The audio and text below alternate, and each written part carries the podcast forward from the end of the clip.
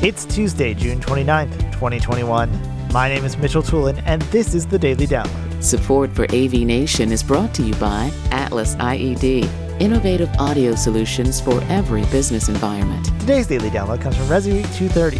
Matt Scott is joined by Mark Feinberg and Samantha Ventura talking about Sonos' Arc Bar. Mark Feinberg starts off talking about the potential impact of this solution in the audio space. Yeah, I mean, I think they've been doing very well in the in the soundbar category for quite a while, and you know, they, the play bar was groundbreaking in that it was the you know I think other than Bluetooth, it was the first speaker with integrated streaming music, mm-hmm. and it's been great. Now you know it's long in the tooth and was a little boxy and ugly, which led to a lot of Leon tone case sales um, because that was just the thing was pretty nasty looking.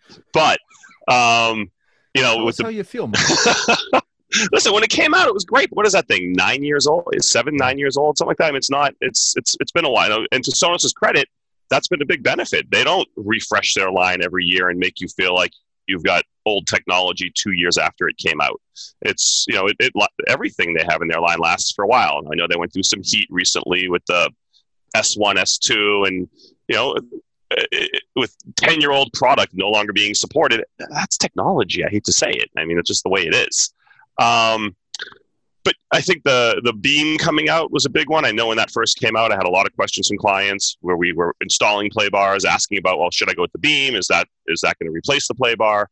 You know, and the, and after talking to Sonos and their engineers, we realized that not really. The beam is really meant for a smaller room. The play bar still has a bigger sound and is going to fill a room better. But yeah, a lot of features are missing. People wanted the voice control um, on our simpler installs where there was no control system. Having and this is where the name of the soundbar drives me nuts. Having ARC, having a, having audio return channel on the having ARC on the ARC isn't kind of nice. Um, sorry, Matt, but that name kills me. Um, you know, when a, when a big feature of your product is ARC and you name the product, That's the name of your product. Yeah, it's kind of weird. Um, and and the feature isn't your isn't isn't yours. Um, but you know, having Arc on it, having voice control on it, um, looking a lot better, having Dolby surround, having the Dolby Atmos capabilities, it it you know it, it's where it needs to be. Dolby Atmos. I remember. I think I demoed it at CEDIA three years ago, four years ago. There was some great theaters with it, and it's amazing.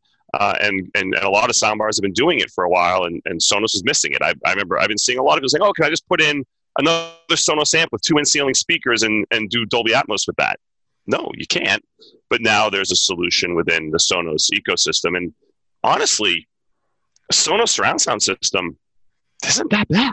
I mean, it's if you consider a traditional surround sound system with some architectural speakers a 10, which it's not, you know, towers is a 10, but you know, what most people want to see.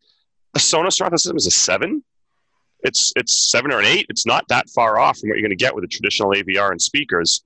And now bringing Atmos to it is that feature set. Some is that is that key feature everyone's looking for. So you put you, you combine the aesthetics, the voice, the Atmos, and um, and, and audio return channel, which for those non-control system setups where you can have an easy control with the cable box or Apple TV or Roku native remote makes a makes a, a, winner. I mean, this is this is other than other than that four inch gap we were talking about earlier. This is going to be a, a big winner.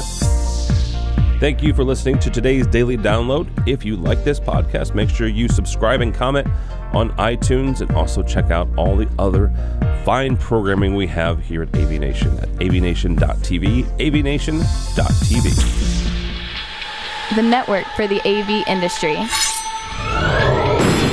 What are you listening to? This. This is AV. This. This. This is, AV, AV Nation. Nation. This is AV Nation.